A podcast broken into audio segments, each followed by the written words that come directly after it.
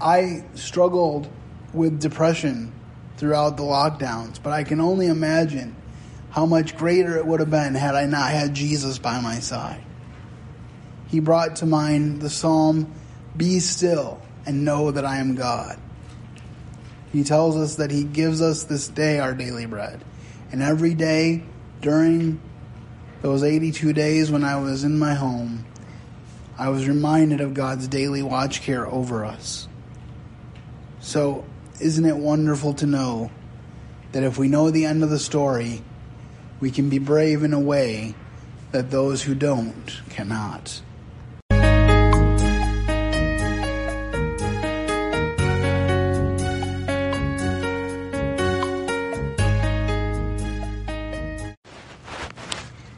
Well, it is certainly good to be with you today. If you have your Bibles with you, if you turn to Acts chapter 21, Acts chapter 21, we will be beginning this chapter today, covering approximately the first 20 verses.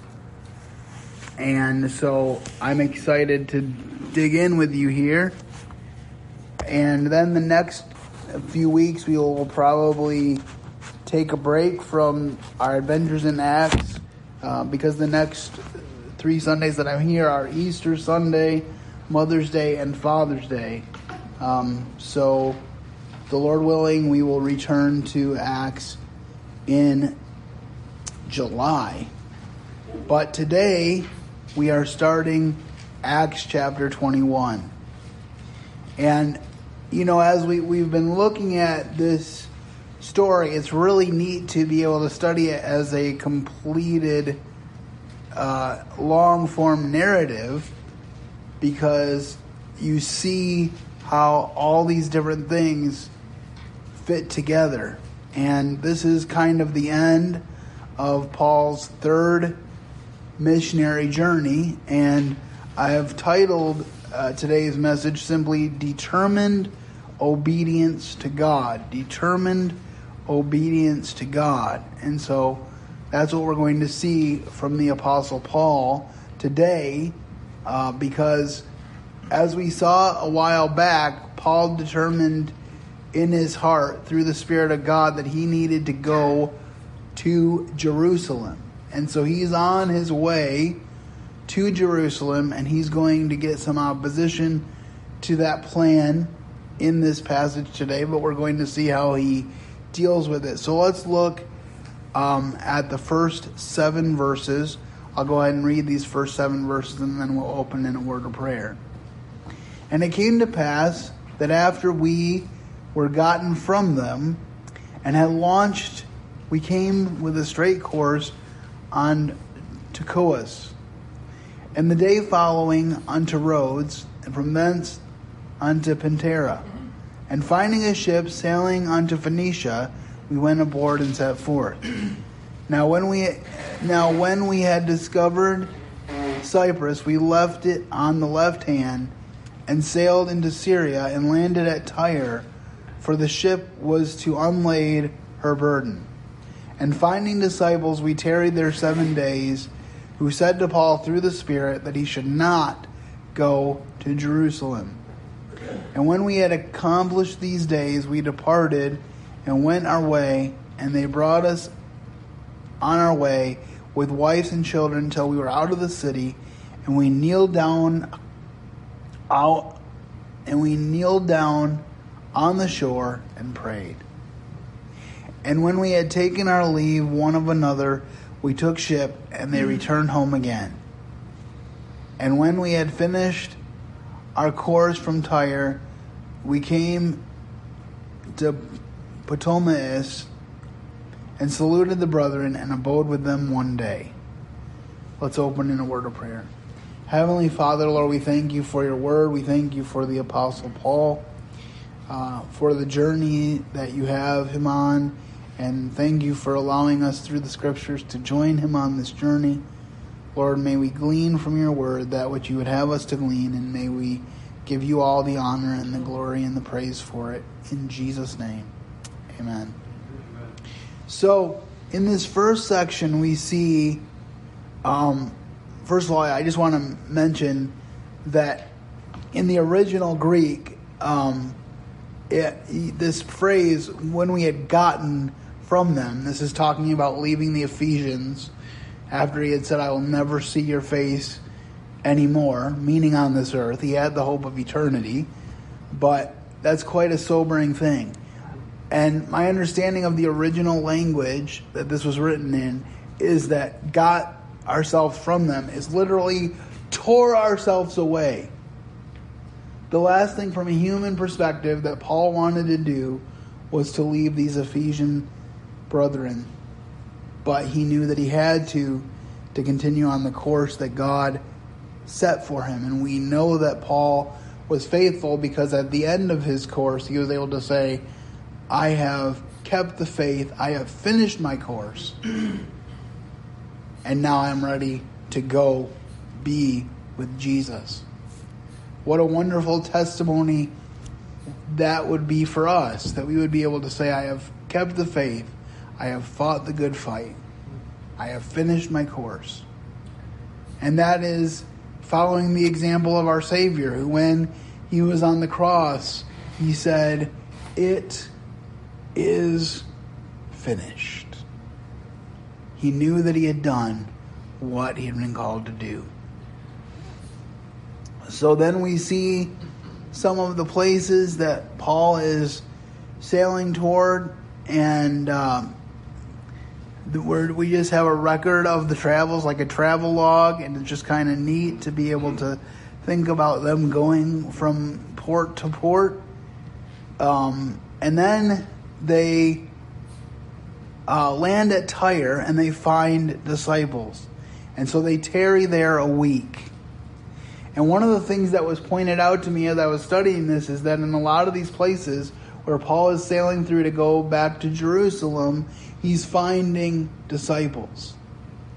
And so the point was made that although Paul was instrumental in the early church, that there were works that God was doing in the early church that did not directly involve Paul. God was growing his church. What did Jesus say? He said, I will build my church, and the gates of hell shall not prevail against it. So God is doing that work now. And they said to Paul, through the Spirit, that he should not go up to Jerusalem. Now, some scholars will say that Paul was wrong to not go to Jerusalem. But I believe that because Paul had been moved in the Spirit several chapters ago to go to Jerusalem, and he wouldn't be dissuaded, that God was using them to give warnings of what would happen, but that wasn't to dissuade Paul. And the reason why I believe that so strongly is because there's at least 2 or 3 times when Paul says, I wanted to go do this, but the Spirit forbade me. And Paul was obedient to the Spirit forbidding him. Remember, he wanted to go one place, but the Spirit forbade him. And so then God sent a man in a vision from Macedonia saying, come over and help us. And Paul immediately left and went to Macedonia and helped. So he was sensitive to the Holy Spirit's leading. This wasn't a situation where he was missing the point. But I think for whatever reason, God just wanted Paul to know this is the situation. But in all of these adventures that Paul had been on, God was faithful, and Paul knew that God would continue to be faithful moving forward. I like how verses 5 and 6 kind of compare to the end of Acts chapter 20. I bring you, first of all, let's look at it again, 5 and 6.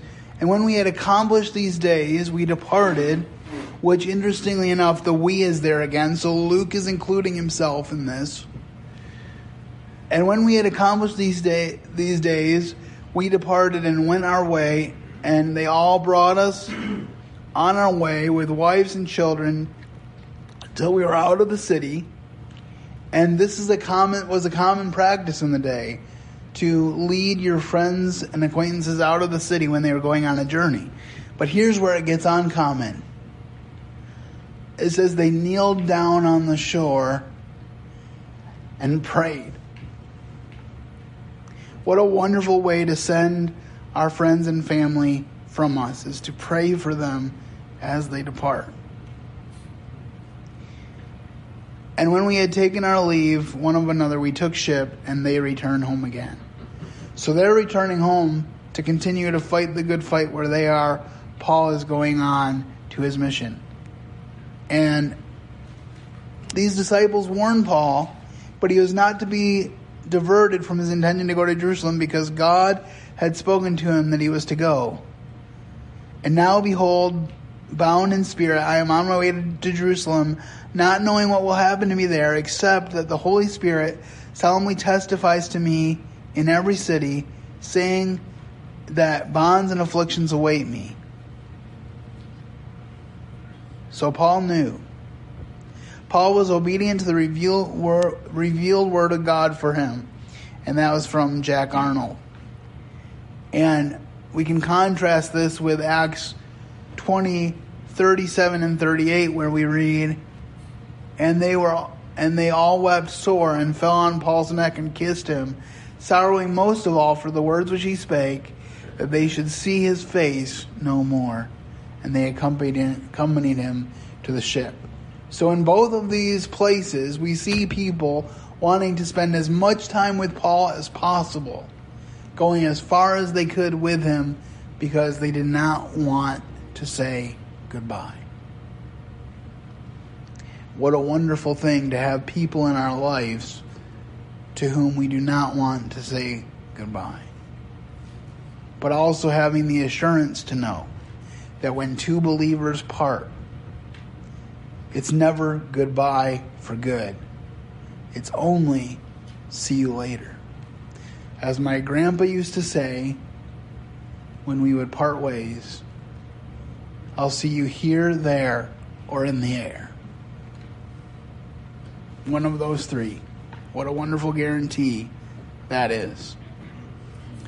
So, the next section of our passage today is Acts 21, 8 to 14. And in this section we see Paul visiting a friend that we met in Acts chapter 6.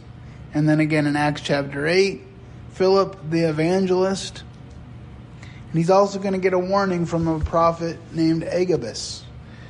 So let's read these verses together. And the next day, we that were of Paul's company departed, and came unto Caesarea, and we entered into the house of Philip the Evangelist, which was one of the seven, this being one of the seven original deacons in the early church, which included Stephen, who was stoned, and abode with him. And that same man had 4 daughters, virgins which did prophesy. And as we tarried there many days, there came down from Judea a certain prophet named Agabus. And when he was come unto us, he took Paul's girdle and bound his own hands and feet, and said, Thus saith the Holy Ghost, so shall the Jews at Jerusalem bind the man that owneth the girdle, and shall deliver him into the hands of the Gentiles. And when we heard these things, both we and they of that place besought him not to go to Jerusalem. Then Paul answered, What mean ye to weep and break mine heart? For I am ready not to be bound only, but also to die at Jerusalem for the name of the Lord Jesus Christ. And when he would not be persuaded, we ceased, saying, The will of the Lord be done. So I find it interesting a couple things. First of all, he goes to the home of Philip the Evangelist. Isn't it good to have Christian fellowship one with another? And then we read that while he was there, Philip's daughters prophesied. We don't have any information about what they prophesied or the purpose of it.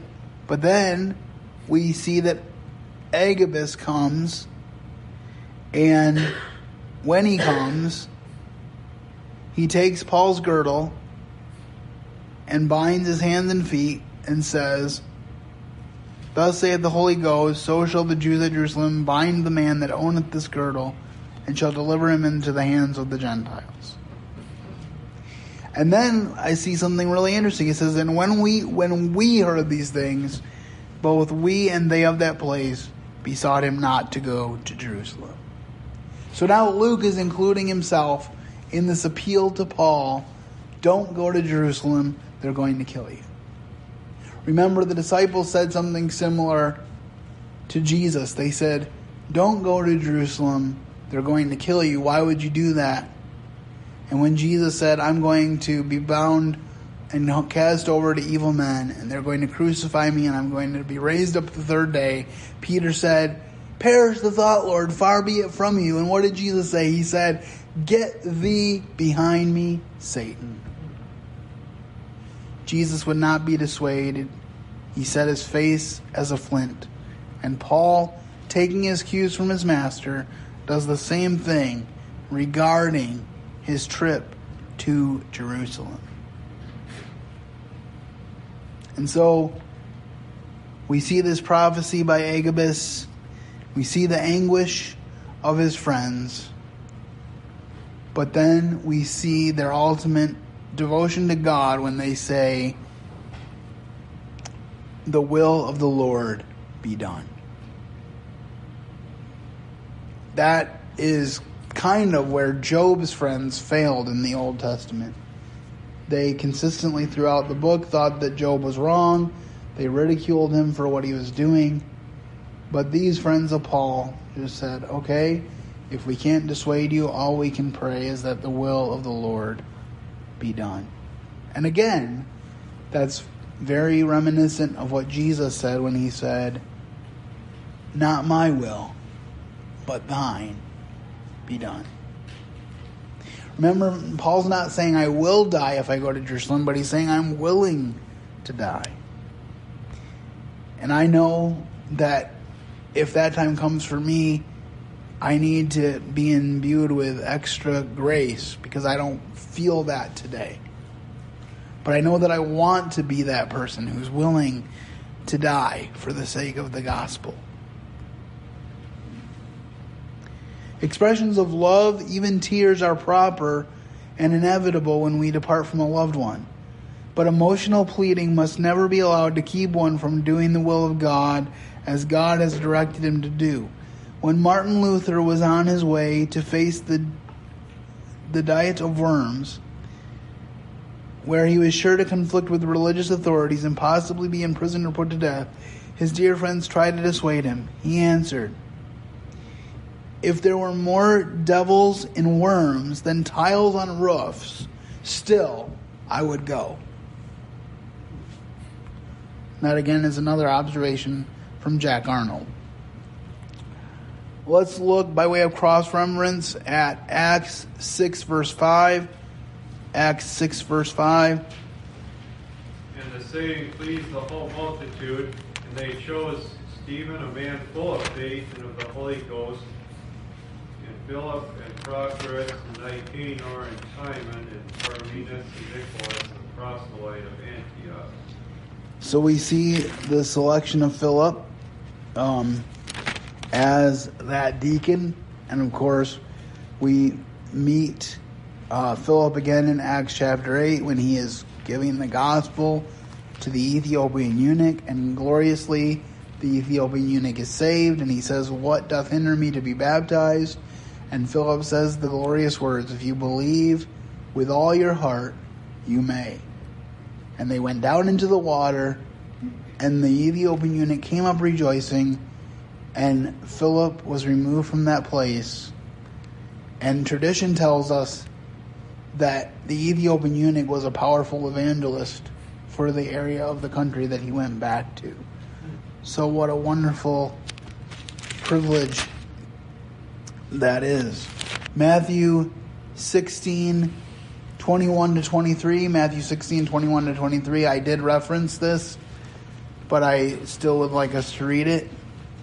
From that time, Jesus began to show his disciples that he must go to Jerusalem, suffer many things from the elders and chiefs, priests, and scribes, and be killed, and on the third day be raised. And Peter took him aside and began to rebuke him, saying, "Far be it from you, this shall never happen to you." But he turned and said to Peter, "Get behind me, Satan. You are a hindrance to me, for you are not setting your mind on the things of God, but on the things of man." Now, we don't know how much time passed between these two events. The Bible is not always linear. But in the same chapter, several verses before this, Jesus says in verse 13, "When Jesus came into Caesarea of Philippi, he asked his disciples, 'Whom do men say that I, the Son of Man, am?' And they said, 'Some say that thou art John the Baptist, some Elias, and others Jeremias or one of the prophets.' And he said unto them, 'But whom do you say that I am?' And Simon Peter answered and said, 'Thou art the Christ, the Son of the living God.' And Jesus answered and said unto him, 'Blessed art thou, Simon, for flesh and blood hath not revealed this unto thee, but my Father which is in heaven. And also I say unto thee, thou art Peter, and upon this rock will I build my church, and the gates of hell will not prevail against it.'" And so we have this great declaration by Jesus that Peter is right, that he is the Son of God, that the Spirit revealed it to him. And then we don't really see a gap. There's no "and it came to pass" after this. So it very well could have been the same conversation. Peter's just had this mountaintop experience. He's declared by the power of the Spirit that this is who Jesus is. And then Jesus talks about his duty and what he has to do. And Peter says, "Perish the thought, Lord, far be it from you." So how quickly we can go from highs to lows. I've learned a lot from Peter. I relate to him a lot because I'm good at running my mouth before I have the chance to think. But God is faithful, and he's forgiving, and he's full of mercy. Ephesians 6, 18 to 20. Ephesians 6, 18 to 20. "Praying always with all prayer and supplication in the Spirit, and watching thereunto with all perseverance and supplication for all saints, and for me that utterance may be given unto me, that I may open my mouth boldly to make known the mystery of the gospel, for which I am an ambassador in bonds, and therein I speak boldly as I ought to speak." So Paul was asking, after he talks about putting on the armor of God, he was asking for boldness to speak as he should speak.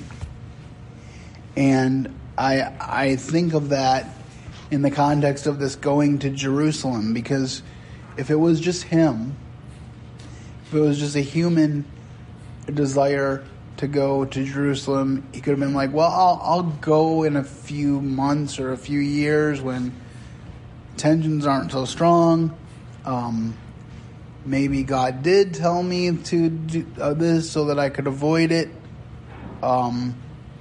But he listens to what God says, and he proclaims the Lord boldly wherever he goes. You'll see that even as he goes to Jerusalem.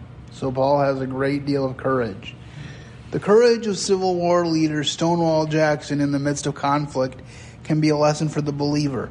Historian Mark Brimsley wrote, "A battlefield is a deadly place even for generals, and it would be naive to suppose Jackson never felt the animal fear of all beings exposed to wounds and death, but invariably he displayed extraordinary calm under fire, a calm too deep and masterful to be mere pretense. His apparent obliviousness to danger attracted notice, and after the first Manassas battle, someone asked him how he managed it. 'My religious belief teaches me to feel as safe in battle as in bed,' Jackson explained. God knows the time for my death. I do not concern myself about that, but to be always ready, no matter where it may overtake me." He added poignantly, "That is the way all men should live, and then all would be equally brave." I thought about this as we went through the pandemic, and I saw the concern and fear in so many. And I'll admit there were times when I was afraid and was concerned. That is for sure. But there was definitely a marked difference between those who know where their eternity lays and those who don't. And often those who had no hope of eternity were the ones that were like, I have to do everything in my power and beyond to not get sick. Because if I get sick, then it's just going to be awful. And not to say that it wasn't awful. But those who had the confidence of knowing the Lord Jesus and knowing that the future was secure whether they got sick or not, fared much better. I struggled with depression throughout the lockdowns, but I can only imagine how much greater it would have been had I not had Jesus by my side. He brought to mind the psalm, "Be still and know that I am God." He tells us that he gives us this day our daily bread. And every day during those 82 days when I was in my home, I was reminded of God's daily watch care over us. So isn't it wonderful to know that if we know the end of the story, we can be brave in a way that those who don't cannot. So our third and final section of the passage today is Acts 21:15-20. Acts 21:15-20. And there we read, "And after those days we took up our carriages and went up to Jerusalem. There were with us also certain of the disciples of Caesarea, and brought with them one Minson of Cyprus, an old disciple with whom we should lodge. And when we were come to Jerusalem, the brethren received us gladly. And the day following, Paul went in with us unto James, and all the elders were present. And when he had saluted them, he declared particularly what things God had wrought among the Gentiles by his ministry. And when they heard it, they glorified the Lord and said unto him, Thou seest, brother, how many thousands of Jews there are which believe, and they are all zealous of the law." And we will get into the second part of this verse when we get back to our study of Acts. But as we see in this passage, Paul's first thing that he does is he goes to the elders in Jerusalem and he declares the work that God had done through his ministry. It wasn't about what Paul had done, it was about what God had done. Paul presents a perfect pattern for all saints to emulate. When we experience success of any sort of ministry, we should not talk about what we did, but about what God has accomplished. It's an easy trap to fall into because the middle letter of pride is I. Note that Paul's humble attribution of the glory of God was his usual pattern. We read in Acts 14:27, "When they had arrived and gathered the church together, they began to report all the things that God had done with them and how he had opened a door of faith to the Gentiles." Acts 15:4, "When they had arrived at Jerusalem, they were received by the church and the apostles and the elders, and they reported all that God had done with them." Acts 15:12, "All the people kept silent and were listening to Barnabas and Paul as they were relating what signs and wonders God had done through them among the Gentiles." Paul saw himself as an instrument in the hands of God, or like a conduit through whom God's Spirit rushed like a mighty rushing river. "For I would not presume to speak of anything except what God has accomplished through me, resulting in the obedience of the Gentiles by word and deed. Romans 15:18. In the letter to the saints at Corinth, Paul explained his success, which is the key to our success. For I am the least of the apostles and not fit to be called an apostle, because I persecuted the church of God. But by the grace of God I am what I am, and his grace toward me did not prove vain. But I labored even more than all of them, yet not I, but the grace of God within me.